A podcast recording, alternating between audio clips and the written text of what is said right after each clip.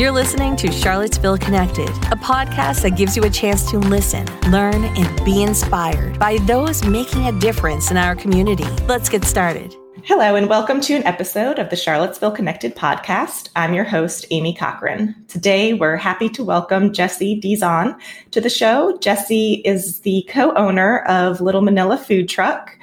Jessie, thanks for joining me today. Thanks for having me. Absolutely. We're excited to have you. So I just wanted to kind of jump in, tell me, I wonder if you could tell me in the audience a little bit about the f- history of the food truck, how long you guys have been around, around and what you were doing before you opened Little Manila Food Truck. Yeah, so we started our business in 2012. My husband, who is originally from the Philippines, moved here when he was 12 years old with his family grew up here in Charlottesville. I grew up here in Charlottesville, so we're both from here. We love this town. but we started selling our lumpia, which is our egg rolls, at the Charlottesville City Market in 2012. We started a stand there and then just slowly grew from there. I think it was about a year and a half later, we bought our first truck and just started doing more festivals, parking at wineries, breweries around town, and then different office buildings. I'm going to just there. Okay. That's great. So, how does this food truck? I mean, it's become pretty popular. You see, you're seeing them more and more, and there's you know shows about food truck races and all that sort of thing.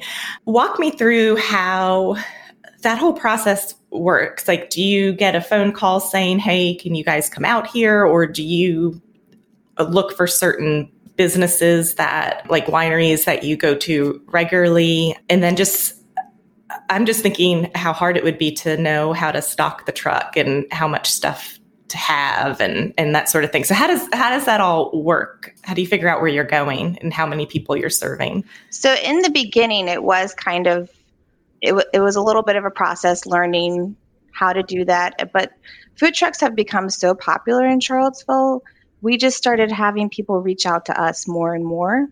So really, it wasn't that difficult once that started. But then there were certain festivals we always wanted to get into. So you got to make sure that you can get in there um, fast before all of their slots fill up. But I mean, a lot of the wineries are reaching out to local food trucks, trying to schedule them. We also have like a little group of food trucks where we call it our little food truck family. We reach out to each other. We're like hey have you been here before? You might want to try it or you know just suggesting oh, nice. referring each other to different places. And as well, far as keeping up with the supplies i mean my husband has just been doing it for so long now. He just knows he just kind of knows mm-hmm. how much he needs to buy. He okay. just goes and restocks as needed. So does he um how many people are on the food truck? Like when you go to, you know, you go to a vineyard for the weekend or for, you know, the evening, is it just, is he the one cooking? Is he the chef? And uh, how many people are helping him? Yeah. So it's usually him and one other person. We have one of our titos is our uncle who helps him. And then also one of our cousins, she helps him as well. So it's usually just him and one other person. Okay. And he's cooking. It, sound, it just seems like it would be a fun way to just meet lots of people and get out and do something that you really love doing. And oh yeah, sounds like a neat. Oh yeah, he, yeah. he loves it. He's so when he made that switch because he used to be in banking for a very long time. Oh wow, uh, he was in banking for about I want to say eight years.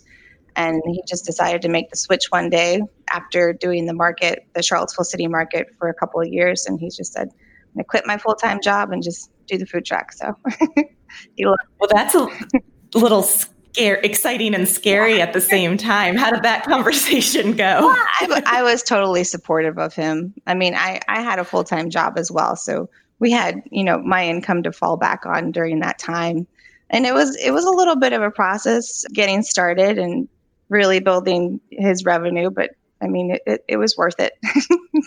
yeah. Yeah.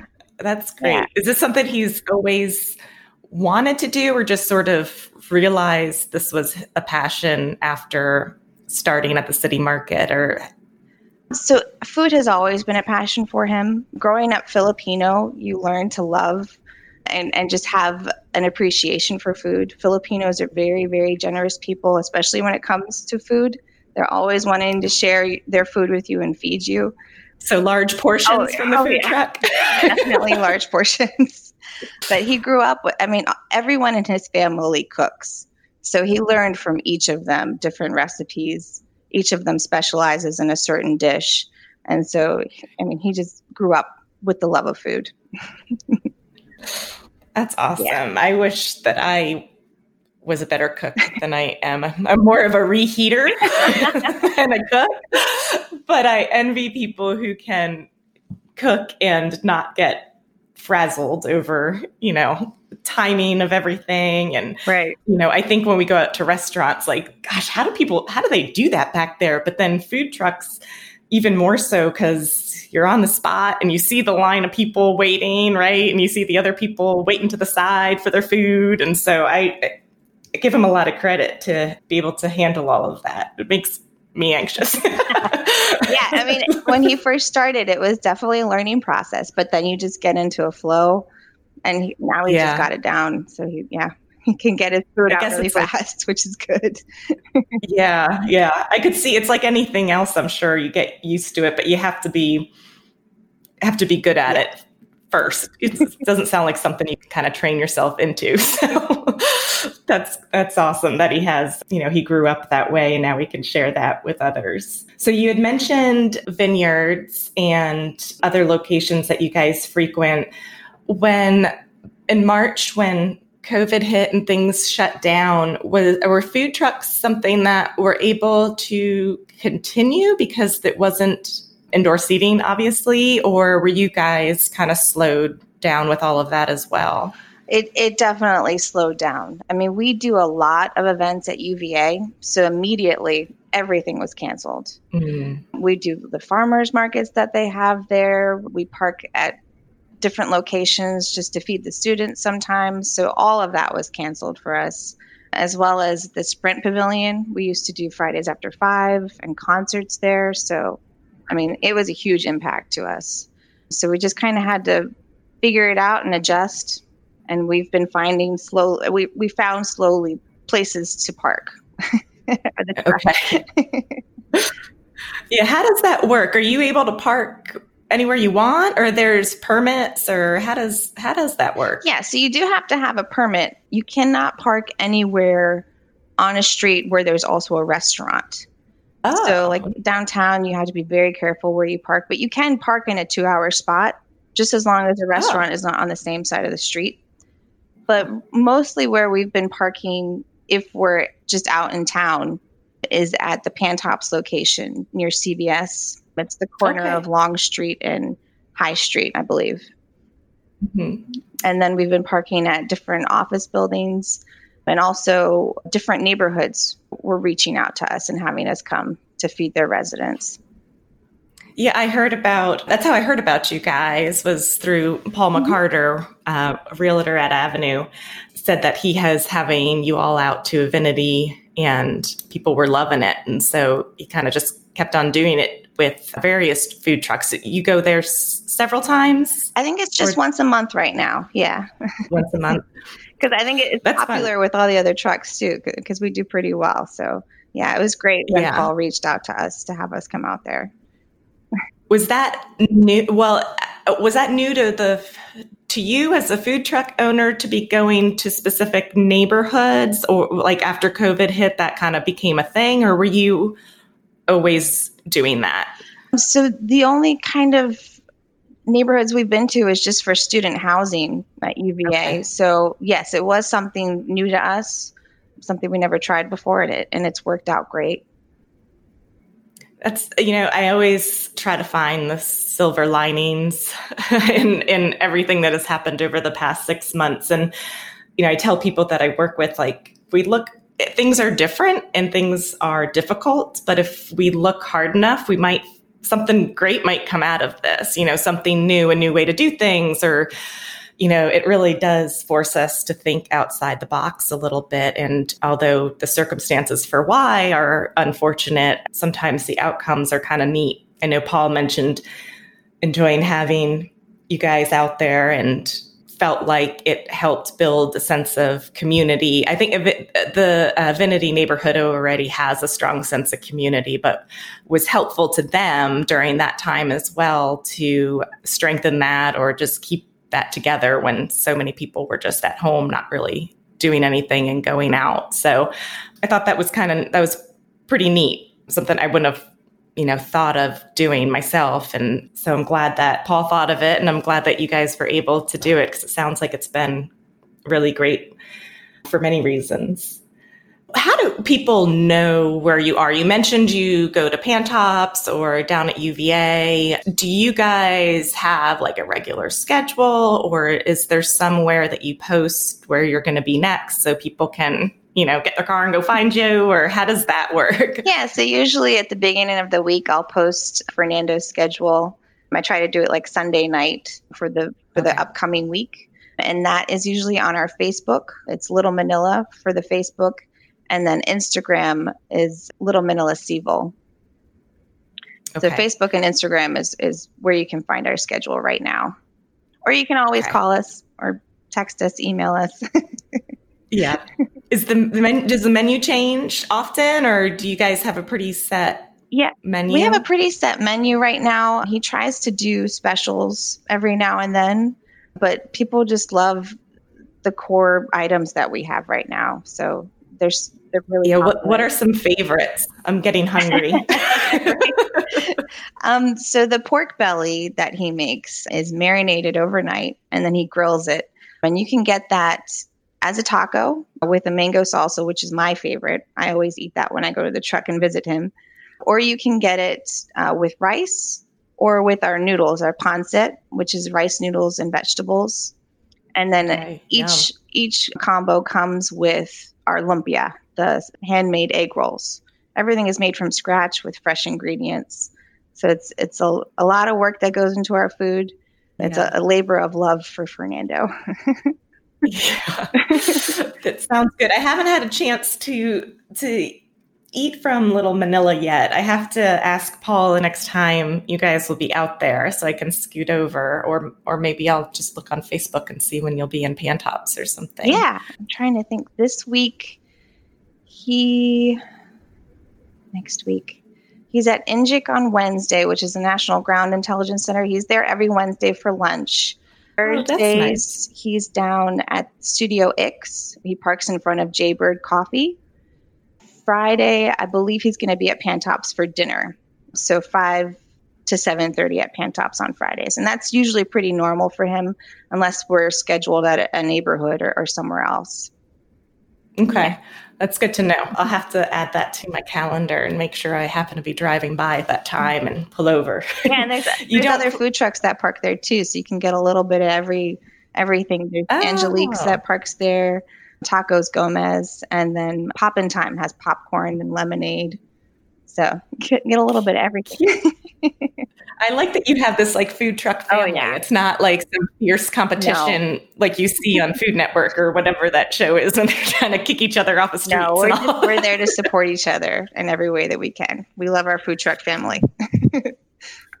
there does seem to be of the trucks I'm like thinking of, they're all very have like a unique, they're very unique. You know, you don't see a lot of like 10 different pizza trucks or 10 different taco trucks. So that that's kind of that's kind of cool that there's all different ethnicities represented and different kind of foods to choose from.